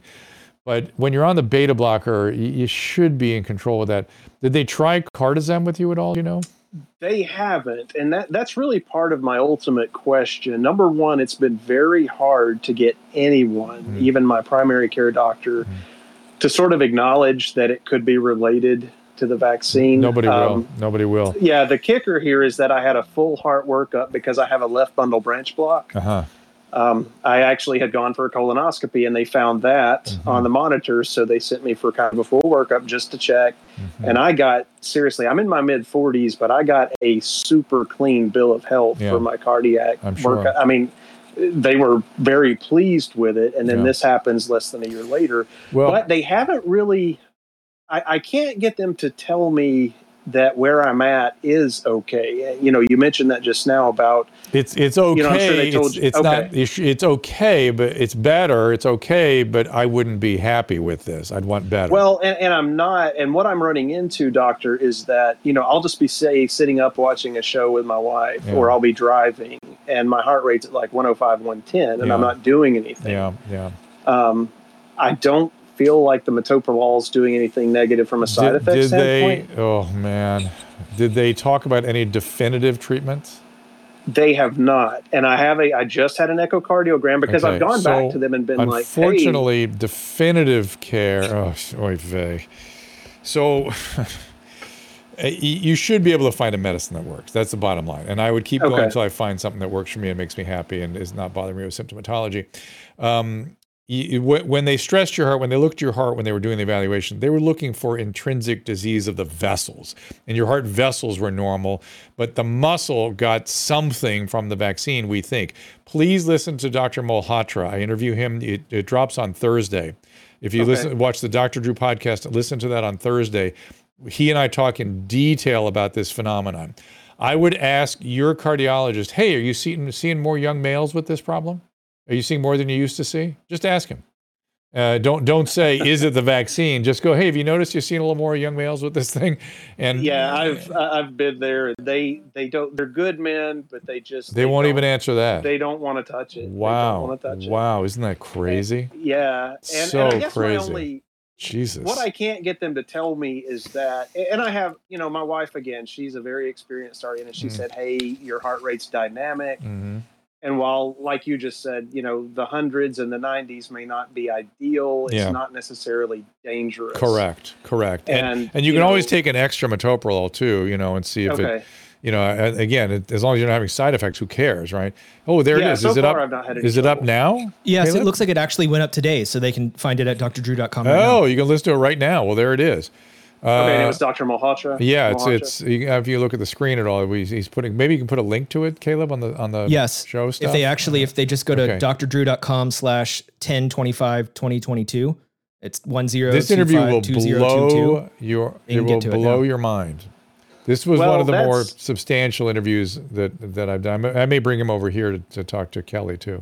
Go ahead. What? And I just want to say, I know you've got other people that you want to, that you need to talk to, but I just want to say you have been the first medical professional that I've had acknowledge that this is, regardless of the cause, that this is a thing. Maybe. And seems to be. Maybe. Seems yeah, to be. I mean, it was already a thing. It existed. Obviously, I knew a bit about it, but right. but I'm used to seeing it in older people, and suddenly seeing it a ton in 30 year olds, little little weird.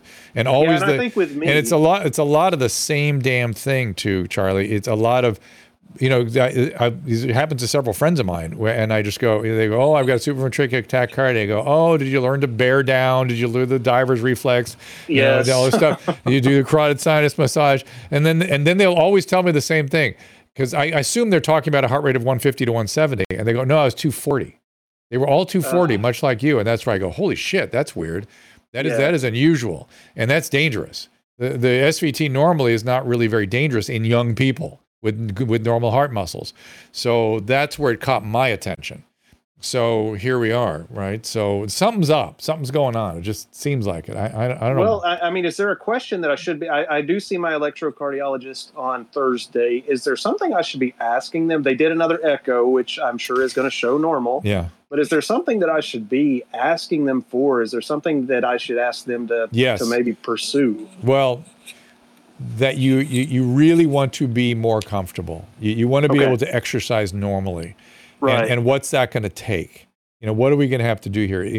As you look, as you look, what's your, what is your treatment plan for me? What is your stepwise approach to my treatment to get me to where I can exercise normally and feel normal? I don't feel normal now. Okay. And, right. and you can even ask things like, what are definitive interventions? And you're going to hear weird shit like you know ablating your AV node and putting you on a pacemaker and things like that. But I, I that's way off. I would not yeah, go for that stuff. So. Obviously, I want to do the most minimal thing, yeah. but but you touched on it. I mean, this has affected like the way I look at exercise and doing the things I used it's to do, good. and it's simply because I don't feel like I'm in control of it, and it's it's not good. Know, it, it's not good, and, and uh, it, you shouldn't have to live with that. There should be a way to get things. Uh, and and again, the other thing is, I've also noticed that it hasn't been going. The ablations haven't been definitive. A lot of people have been struggling with symptoms after the ablation. So here we are, with you too. So okay, all right. Well, I'll definitely listen to that. I appreciate right. the time, and uh, we'll keep listening to you going forward. Okay. I appreciate Good you luck, taking this on. You bet. Thank Let you. us know how it goes. It's uh, will do. Very frustrating. Ooh, we. Uh, let's get Joe up here. Mm, that is rough, man. I'll tell you what. Joe, you unmute yourself and we'll see what's going on. Yes, I was call, or I was wanting to ask about the use of NAC mm-hmm. to reverse the damage of the spike protein. Um, both the spike protein from the vaccine and the virus. Okay. I, am an I'm an N-acetylcysteine. You're talking about N-acetylcysteine, right? Yes. I, I'm a fan. I use it. I take it every day. Uh, I I just don't know. you know, if it has pharmacological effect, if you can really use it for disease states. I don't, I don't know. I don't know, Joe. What are you, what are you hearing? Well, I, I was looking online and I saw something on FDA website from August 1st of this year. It says FDA releases final guidance on enforcement discretion for certain NAC products, hmm. which it sounds like they're trying to tell people, you know, you can't take this. Um, but it's, I guess, certain NAC products. But does NAC have any, like if I have, if I'm on other medications, is that something I should be concerned about if I want to take it? Yes, always. Uh, talk to your doctor. It's always the case that oh, get, change that uh, nine volt battery on your uh, smoke detector there. Uh, and it's always the case that supplements need to be carefully discussed with your your physician. Always don't don't just take stuff willy nilly. I have seen catastrophes from people taking herbs and taking things without not you know understanding that the or maybe your pharmacist too. Don't pharmacist, they have that? Doc, yeah, pharmacist is a good person to talk to. You're you're laughing at the nine volt battery. Yeah, I can hear it too. Sounds like a bird tweeting. This is tell me no lies. Did you know that's what it was before I yes, brought your attention? I hear, Good. I heard you've, it. you've come around and all this stuff. Yeah, it drives me Um, crazy too. Hi there. What's going on? Hey, Drew. Um, you'll probably recognize my voice. The reason I didn't put my real name is because I'm trying to get a job and I don't want them to uh, uh, be searching me out. Anyway, um, I'm having terrible withdrawal from Cymbalta. Oh yeah. I have yeah. I have almost every single Yeah. significant symptom. Okay. I was titrated down. How, how did you go down? I went from uh, my doctor's supervised. Mm-hmm. Uh, my doctor, we st- I think I started. I'm started with either 60, 60. Then I went down to 40. Then I went down to How fast? 20 How fast? over a long time, over a few months. A few months. Yeah, a couple. Yeah, three months, Okay. four months. Okay. And It's a little the fast. last was 10 milligrams every other day for a week and then stop. That was pushing, I believe. I, I, I still have symptoms as I'm talking to you. Um, the brain zaps are the worst. Right. The nausea comes in second. And now I get these like, sh- these chills. They're not, Yeah. they're like, shit.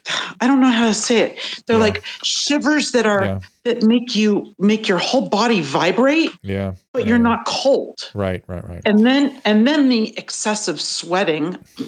Oh my God. Yeah.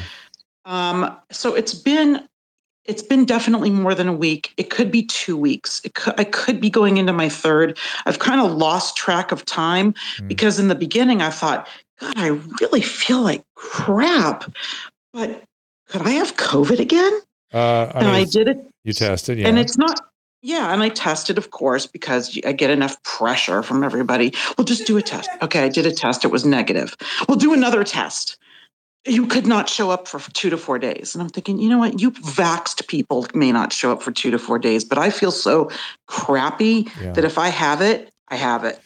Of course, it was negative again. And then I remembered, and then I remembered, you know, there were times I was lazy and I would not take my medicine, like maybe on a Saturday mm-hmm. morning. I'd sleep late, screw around at how at the home at how at the house, and really end up not taking my medication. Okay, fine. Yeah. By Sunday morning, the brain zaps were already starting. Of course. So I identified that when I went, oh God, Yeah. it's from the Cymbalta. Of course. What is Cymbalta? Cymbalta It is a- an it's a- antidepressant, yeah, it's anti-anxiety. It's an ant- SNRI, so to speak. It's a dual agent. Yeah. Uh, it's like Effexor, and these these medicines have a withdrawal syndrome. I had an Effexor patient.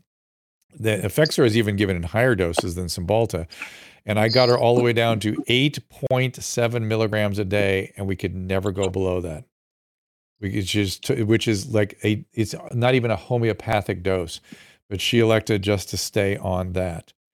And well, we were trying to move me from Cymbalta to Wellbutrin because I have like no libido Mhm. and I hate it. Right. And and he hates it too, by the Right, way. right. So, you know, what do you what do you do because the now I feel like crap and it's you're totally a drug addict. It's like the only way to make you feel better is to take another dose. Right. You know, and I I- have some tens or twenties in the cabinet, and it's everything I can do to resist it. Like, don't don't screw yourself up. You're already on the road. You've come this far. Just try to suck it up.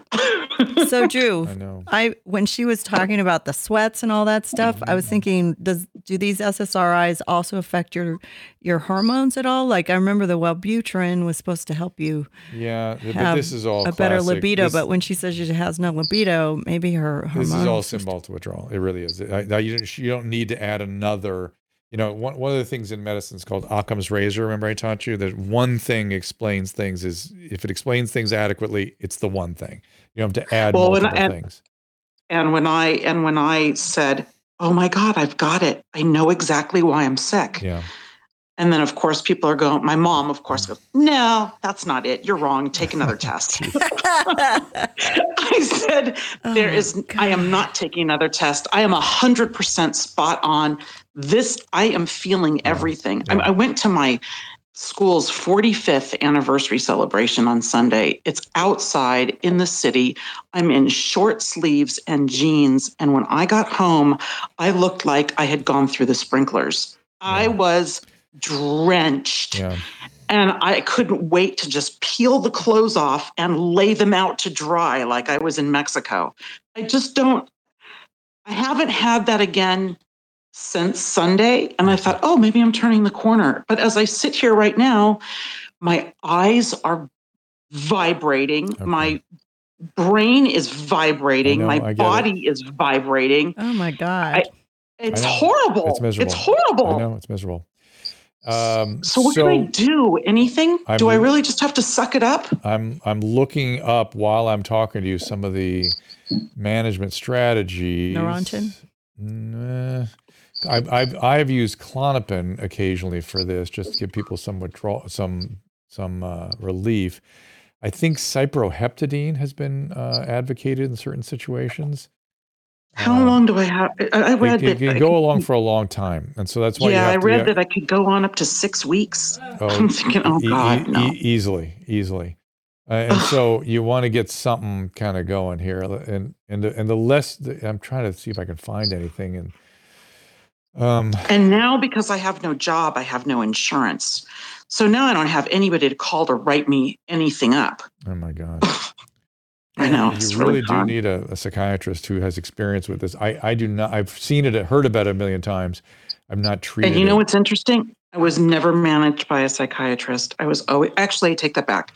When 14, no, 16 years ago, when I first went on it, Yeah. I was managed by a psychiatrist. Then my general prac, whoever it was at the time, um, and over time in the last 16 years has been, has picked up the, picked up the uh, responsibility. So I don't even have a psychiatrist to to go to. And of course, with if I could even get Medi-Cal, then um, Yeah, this group is advocating switching to another SSRI. You know, well, it's the longer same thing. It's, the same thing. It's still the neuro. It's Yeah. still going to screw up my neurotransmitters. I It's still going to be in my brain. Here's uh, treating SSRI withdrawal with cyproheptadine. Let's see if it's what it says. This is a. It's not a. Mm, yeah, the people have been using antihistamines and things. What's going? What is all that noise? oh, sorry, that was. Hold on, let me get shut up. Sorry. Her phone. Uh, it's the phone. It's- talk to your doctor about it- cyproheptadine. That's the only one that comes to mind. Off and Klonopin. Those are the two that come to mind as mos- possibly useful. Um, but you, you really Unless you have should. addiction in your family or whatever. Yeah, obviously. No, Klonopin, I don't but have you addiction you in have my be- family. We have to be careful with the Klonopin too, because of course that will have withdrawal symptoms if you use too much of that. right? Yeah, I don't use too much of it. I I could take like a half of one and I'm just out of it. Well, I don't want to be in a coma. I haven't been able to exercise I know. You do it because at night before you go to bed, and then you just feel better the next day. Sometimes. Like, I mean, Sometimes that's helps. for anxiety or whatever. So it's very frustrating, very difficult. Uh, there, True. there are so many crazy withdrawal symptoms. What's that? Would something like okay, clonidine work for what she's saying, or is that not applicable? Yeah, I was thinking about clonidine, but I, I the, sometimes I, I, you know, I let, let, me look it up for you. Did you did you see that somewhere? I did I just, not look. I, I did not look. I just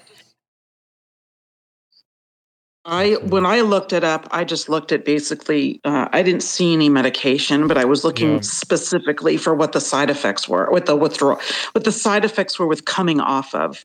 And when I saw withdrawal, and I went, "Oh God, check, check, check, check."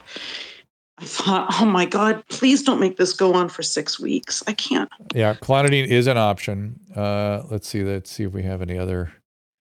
Uh, that's that's the reason why it comes to mind is I I had just remembered yeah, because, because, whenever they had me on all those like opioid painkillers for almost a year before I oh yeah. Well that's different. clotting that's that for sure works there. Yeah. for sure works it, there. it worked so well for the withdrawals and the tapering down and all of that stuff. I was totally fine. And I my doctor had just mentioned yeah. oh it's it, a lot of in a lot of cases it's almost like it it's a, almost a one size fits all for a lot of cases for different things like this. So I wondered if they've tried that yet for this.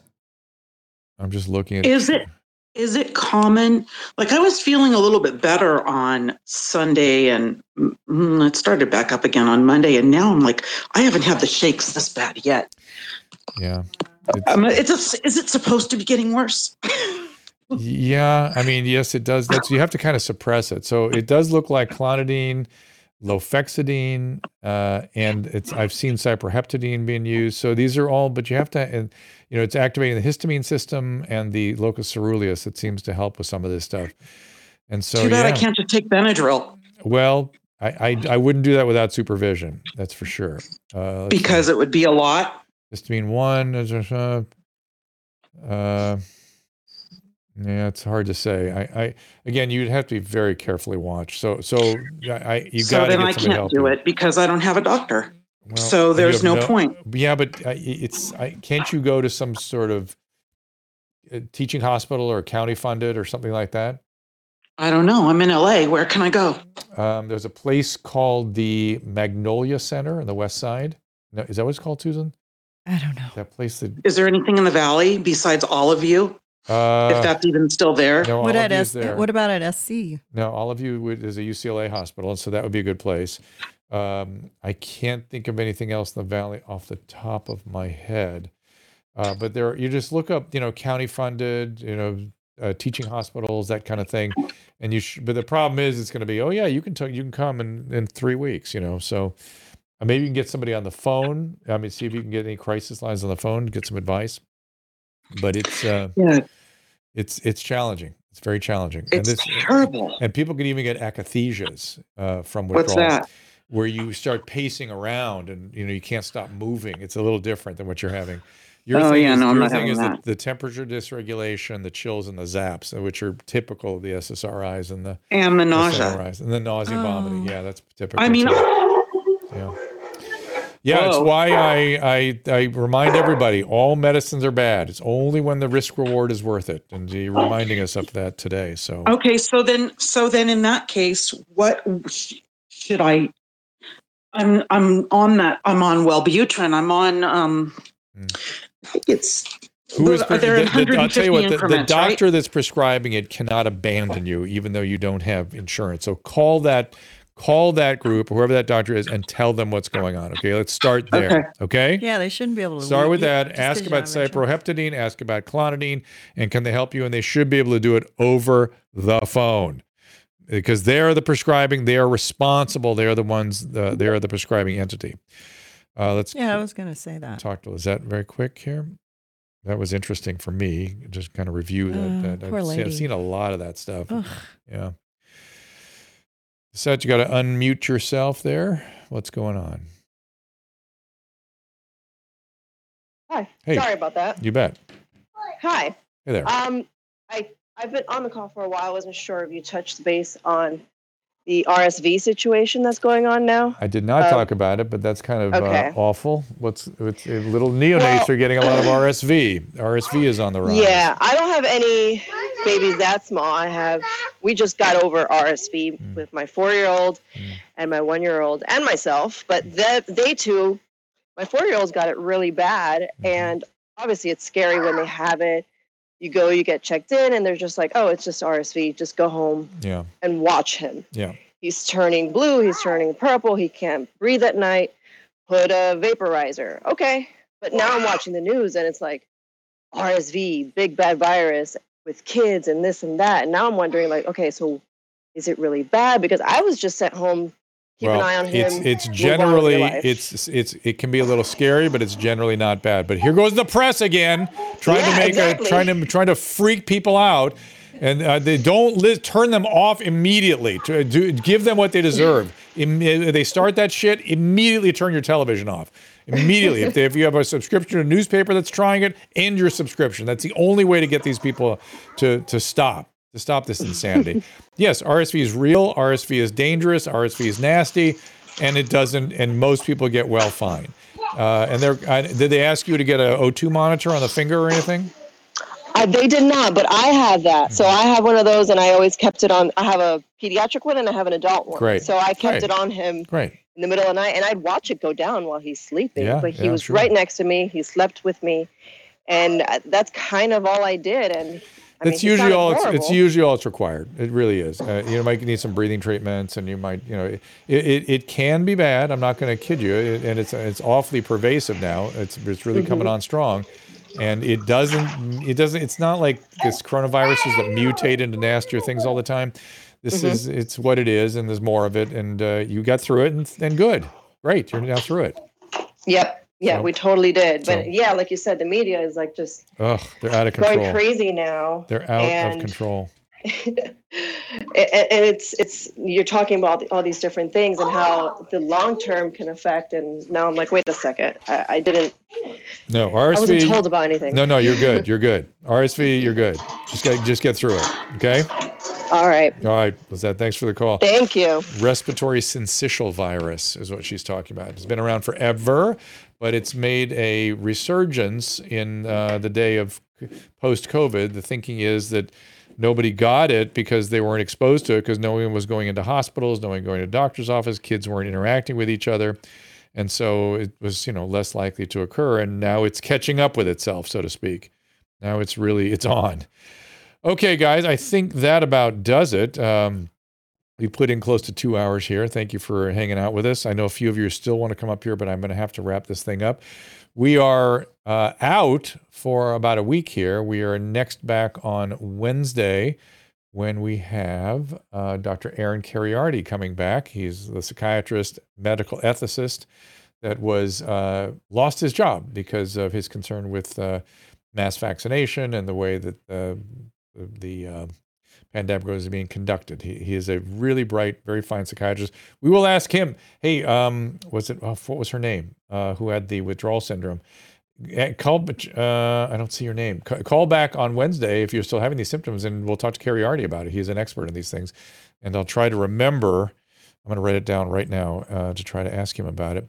Susan, anything on your uh, radar? No. Okay. Okay. Okay. We'll go back to watching Las Vegas Jail tonight and enjoy ourselves. Um, and Caleb, thank you. Have a good week. Uh, I'm going to Cleveland to talk to a drug treatment center. Then we are going to New York, and then we're. You know what's weird though? Hmm.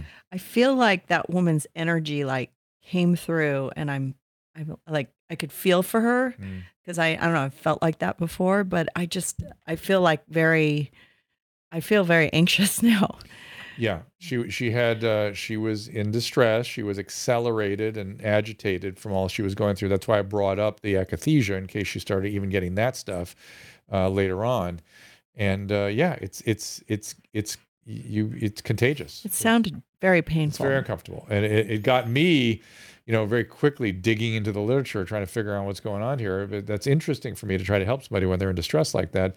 I'm sorry if it, um, you know, diverted the attention of the show for a little while, but I thought it was worth spending the time just kind of. no, I know. I wish we could help her more. Well, I, I she's got the idea. Again, it's Klonopin, clonidine. Well, what about like healthy, healthy living? Like, Yes. take a walk. Yes, You know, yes, get all of that, outside, do some little exercise, Yes, eat something good for you, and but it's it's it's really it's hard. for but you people to- can't. It doesn't take it away. It just. it's hard for people to describe how unpleasant it is. It's really unpleasant for people, and I've dealt with it a lot. Oh sure. And um, Drug withdrawal is awful. but this is not opiate withdrawal. This is something much more sort of it it it's almost like it's not happening, but it is happening. It's a very strange thing. Yeah.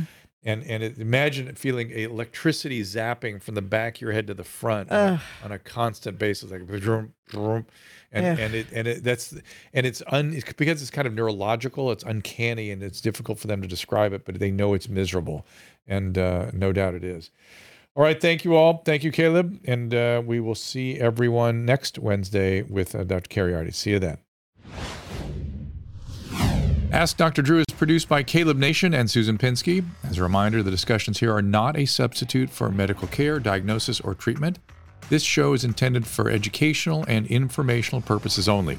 I am a licensed physician, but I am not a replacement for your personal doctor, and I am not practicing medicine here. Always remember that our understanding of medicine and science is constantly evolving. Though my opinion is based on the information that is available to me today, some of the contents of this show could be outdated in the future. Be sure to check with trusted resources in case any of the information has been updated since this was published. If you or someone you know is in immediate danger, don't call me, call 911. If you're feeling hopeless or suicidal, call the National Suicide Prevention Lifeline at 800 273 8255. You can find more of my recommended organizations and helpful resources at drdrew.com slash help.